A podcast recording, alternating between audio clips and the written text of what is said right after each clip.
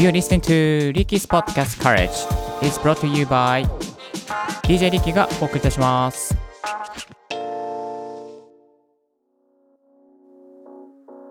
Good morning! ポッドキャスト大学の DJ リッキーです。この番組はポッドキャストのことを勉強できるポッドキャスト番組をお送りしております。ポッドキャスターに関係する最新のテック情報や機材レビュー、海外情報、ライフハック情報を Apple Podcast、Spotify、Stand FM をキーステーションにマルチ配信しております。ちょっと収録から日が空いてしまったんですけども、今日も元気に LA から収録でお届けさせていただきます。どうぞよろしくお願いいたします。先ほどですね、LA 時間の朝の5時半から、ポッドキャスターのザボさんとですね、コラボで収録をさせていただきまして、今ですね、ザボさんが編集してくださっているかと思うんですけども、いろいろとポッドキャストに関係することとか、あとザボさんがやっているですね、4つの番組についてですね、いろいろと根掘り葉掘り聞かせていただいてですね、少しだけ私もですね、ポッドキャスターとして何かアドバイスができることがないかなと思いまして、アドバイスなどいろいろとさせていただいたり、楽しく会話をさせていただきました。このザボさんのですね、配信また多分近々配信されると思いますので、配信されましたら Twitter の方で連絡させていただきますので、ぜひ聞いてみていただけたらと思います。初めてですね、リモートのレビューというか、リモートのインタビュー形式でのポッドキャスト収録だったんです。結構楽しかったですね。はい。まあ、最初にその雑談から入りましたけれども、今日はですね、こんなテーマでお届けさせていただきます。ポッドキャスト収録に低音は必要なのか？マイクプリアンプいじってみたというですね、今日もマニアックな内容をご紹介させていただきたいと思います。ポッドキャストとか音声配信をやっていたときに、自分の声って低音、高音、ちょっとどうなのかなって気になる方いらっしゃるんじゃないでしょうか。もう少しリスナーの方に聞きやすくするためにですね、低音を伸ばした方がいいんじゃないかなとかね、そんなことを考える方もいらっしゃったと思います。私もですね、2年前にですね、ポッドキャスト始めた時に、自分の声って実際聞きやすいのかな、どうなのかな、もう少し高音を伸ばした方がいいのか、もう少し低音を下げた方がいいのか、どうなのかって悩んだことがあるんじゃないかな、ありましたね。はい。でですね、今日はですね、実際にこの低音高音をいじってみてですね、どんな感じに聞こえるのかとか、またどこをいじるとどういう音になるのかとかですね、詳しく考えていきたいなというふうに思います。で、今日はまず第一弾として低音っていうところなんですけども、低音域っていうのはですね、だいたい 20Hz から100から160ぐらいをですね、低音域っていうふうに言われております。20から40は超低音域っていう風に、言われていますね。で、音色の感じとしてはですね、まあ重さとか太さとか深さとか、うん、擬音でいくとですね、ドンドンとかブンブンとか、まあうんうんとかですね、まあこの辺の音がですね、低音としてはよくあります。で、これをで低音を上げると重い音とかちょっとこもって音になっていきます。で、低音をですねカットすると、まあ、軽い音、痩せた音、そんな風に聞こえていきますね。実際このポッドキャスト大学も少しこのマイクの低音域は下げておりますので、まあ、軽い音とかちょっと痩せた音に聞こえているんじゃないかなという風に感じておりますけども、リスナーの皆さんいかがでしょうか？はい、いかがでしょうか？いかがでしょうか？まあ、人の喋り方でですね、低音域を強調することも、できますよね。クリスペプロですみたいな感じですね。低音がもともとですね、すごく、強調されていらっしゃる方も男性の中にはいらっしゃるかと思いますし、女性の方はですね、やっぱり高音域、まあ、中音域から高音域がすごく伸びている方が多いんじゃないかなというふうに思いますけれども、低音をブーストすると、まあ、重い音とかこもった音、でカットすると軽い音、痩せた音になっていくというメリットが、まあ、デメリットがあります。はい、そしてですね、この低音域とかというところなんですけども、やっぱりマイクによって得意な分野が違います。まあ、いろいろマイクによってですね、このマイクは結構低音が入るとか、このマイクはやっぱり高音の方が伸びるとか、ボーカル向きだとか、まあ、ありますね。で、ポッドキャストもですね、やっぱりこう聞きやすくするために、まあ、あえてこうちょっとこう低音をこんもりですね、ちょっとだけこう入れたりとかですね、あとはその、まあなんだろうな、男性の方でも少し、まあ低音を入れた方が温かく聞こえるなっていう方が、なんかこう、まあ、ちょっと重たい感じに聞こえるなっていう場合にですね、低音をわざと入れたりとかっていうことも、ありますね。で、マイクによってですね、この、なんだろうな、こう、声のこう、取れる具合が違ったりします。以前、まあ、レビューした手話のベータ 87A とかですね、そういうマイクだったりすると、割とこう、高音域の伸びがあったりで、低音が足りなかったりしますよね。で、ポッドキャストとしておすすめしているのがですね、ローロのポッドマイク。このマイクは非常にですね、ポッドキャストに使いやすいマイクになっていてですね、こう、こんもりとですね、低音もしっかり強調され、いい感じにですね、まあ、強調されていてですね、リッキー的には非常に、ポッドキャスト撮るんだったら、このローロのポッドマイク非常に使いやすい。まあ、ラジオっぽく、ポッドキャストっぽく撮れる一番いいマイクじゃないかなというふうに思っております。リンクですね、概要欄の方に貼っておきますので、ぜひ、チェックしてみてください。でですね、このマイクを買うときによく調べていただきたいのが、ですね、マイクの指向特性とか、あと周波数特性っていうですね、グラフがあるんですよ。マイクのですね、この丸い、まあ、円形のグラフと、円形のグラフにですね、このマイクはこういうところから収録できます、集音できますよっていうですね、グラフになっておりまして、そしてですね、周波数特性っていうのは、このいわゆるね、何キロヘルツ、何ヘルツぐらいが、このぐらいの、まあ、ボリュームで取れますよっていうですね、そういう特性が書いてあるんですよね。でそういう特性をですね、よく見て、この、なんかこう、この低音いいのかなとか、この高音域ちゃんと取れるのかなみたいなですね、以前、買う前にちゃんと確認しておいた方がいいですね。で、これ確認がめんどくさいっていう方もいらっしゃるかと思います。そんな方はですね、YouTube でマイクレビューの動画をどんどん見るといいですね。例えば、ポッドステージさんとか、あとは、ポッドキャスター向けだったら、誰だろうかな。トム・バックさんのですね、YouTube とかですかね、概要欄の方にリンク貼っておきますけれども、そういった方々のですね、レビュー動画を、まあ、英語が多いんですけども、見ておくと、非常にですね、あ、このマイクこんな特性があるんだっていうのがわかります。もちろん、いいですよ。ポッドキャスト大学を聞いていただいても全然いいんですけども、ポッドキャスト大学にもこういったマイクレビュー関係やっておりますし、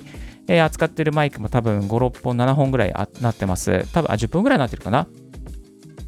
あとは、ポッドキャスト、じゃあ、リッキーブログの方でもですね、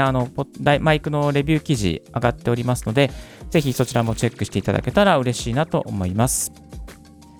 そしてですね、これからちょっとですね、低音域をですね、実際にいじって、リスナーの皆さんと共にですね、BGM 付きのままで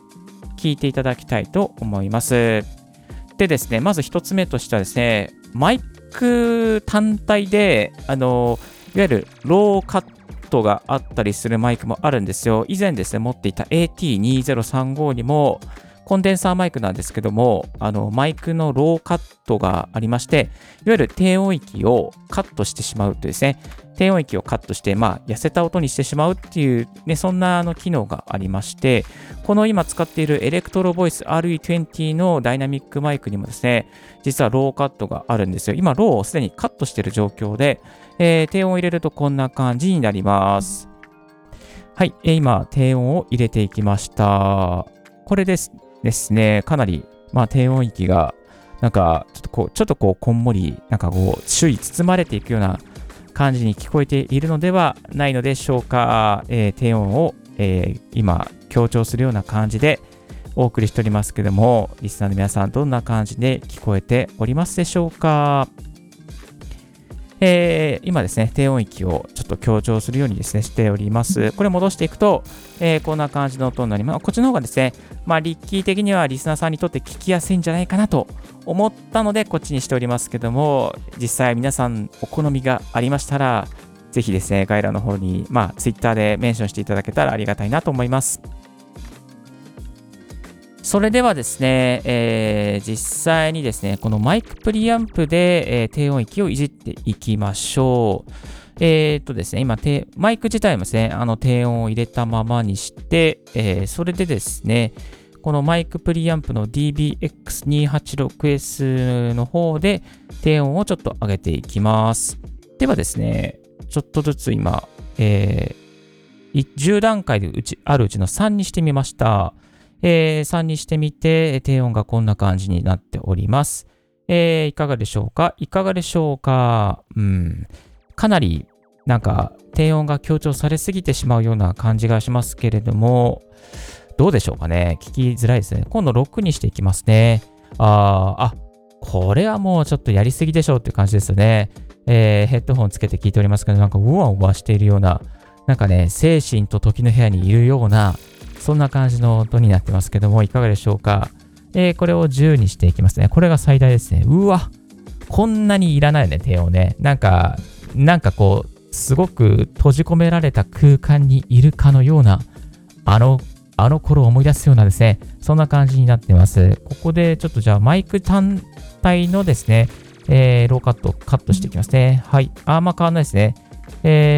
マイクのローカットを入れてみましたけども、変わらないですね。はい。ちょっと戻します。まあ、この低音を入れすぎるというのはあんまり良くないということがよくわかりますね。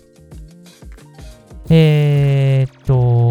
ゃあ、ここで少しずつ戻していきましょうかね。低音を少しずつ戻していきます。今、半分5になっていきました。3にして、これぐらいだったらまあまあ聞けるかなと思いますけども、あんまり低音は私はかけすぎたくないので、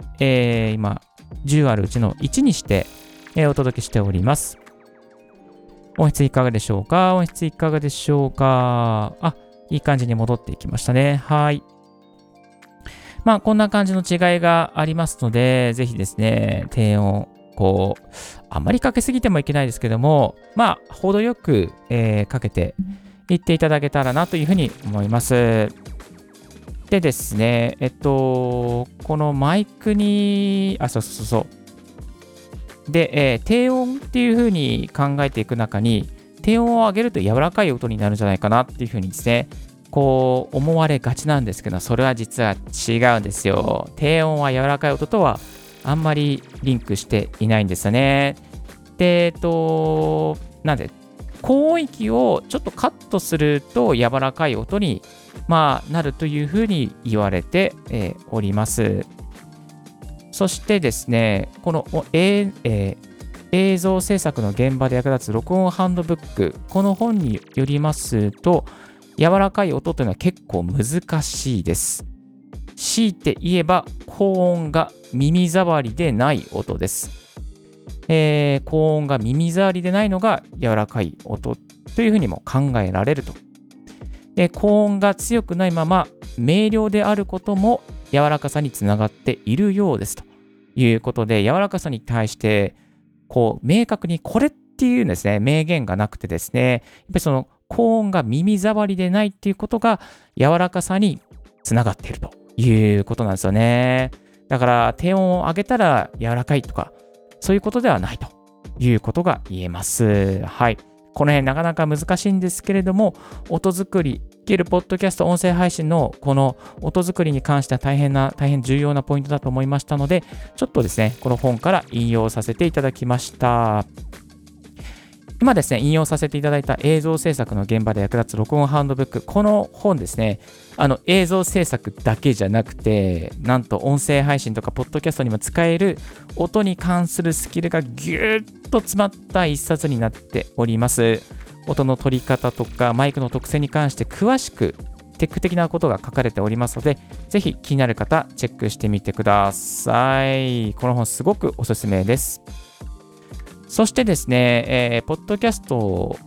実際撮った後に、高音域とか低音域、少し、低音を変えてみたいという方もいらっしゃるんじゃないかなと思います。そんな方はですね、Mac 使っている方だったら、GarageBand とかでも低音域をちょっと強調することができますし、また RX-8 の、スタンダード版とか RX-9 のスタンダード版で少しイコライザーをいじることもできます。あとはオーダーシティとかでもイコライザーをいじって、低音域を変えることもできます。そんな感じですね。そういうことができますので、ぜひぜひ、概要欄のリンクの方からですね、いろんな機材を使ってみてですね、あなたの声を調整してみてはいかがでしょうか。ちなみに、このポッドキャスト大学はですね、かつては低音をですね、ちょっとこう、収録しながら、いわゆるオーディオハイジャックっていうアプリ上で、イコライザーをいじっておりましたけれども、もうそれもやめまして、マイクでもう調整しちゃおう、マイクプリアンプで調整しちゃおうということとかでやっております。で、もし調整が足りなければ、RX-9 のスタンダード版でですね、音の調整、イコライザーを少しいじってですね、やらせていただいております。で、あとちょっと余談になりますけど、ヤマハの AG-06 とか AG-03 とか使いますと、この DSP コントローラーの方で収録するときにマイクの周波数ですね、いじって、こう変えたりすることもできるんですよね。それなんかも非常に使いやすくて分かりやすかったので、ぜひこれからポッドキャストをやってみたいという方、また細かく音作りをしていきたいという方ですね、ぜひ AG-03、06も触ってみてはいかがでしょうか。はい、今日はポッドキャスト収録に低音は必要なのか、マイクのプリアンプいじってみたということで、低音がまたボンボンなってしまいますけども、入れすぎはお気をつけいただきたいなというふうに思います。リッキー的にはですね、かすかにこう軽やかに入っている感じが一番聞きやすいと思いますので、ぜひぜひリスナーの皆さんも真似してみてください。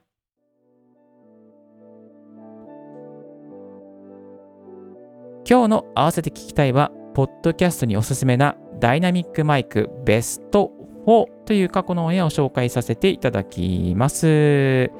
いろいろとね、マイクがある中で、このマイクはやっぱりポッドキャストに最高だというマイクをですね、4本集めてまいりましたので、ぜひこちらもチェックしてみてください。そして最新のポッドキャスト関連ニュースとしましては、ABX の音声 AR アプリSARF が神戸観光局と連携し、没入型ウォーキングホラーコンテンツを提供、7月15日から開始ということでですね、面白い内容がアップされておりました。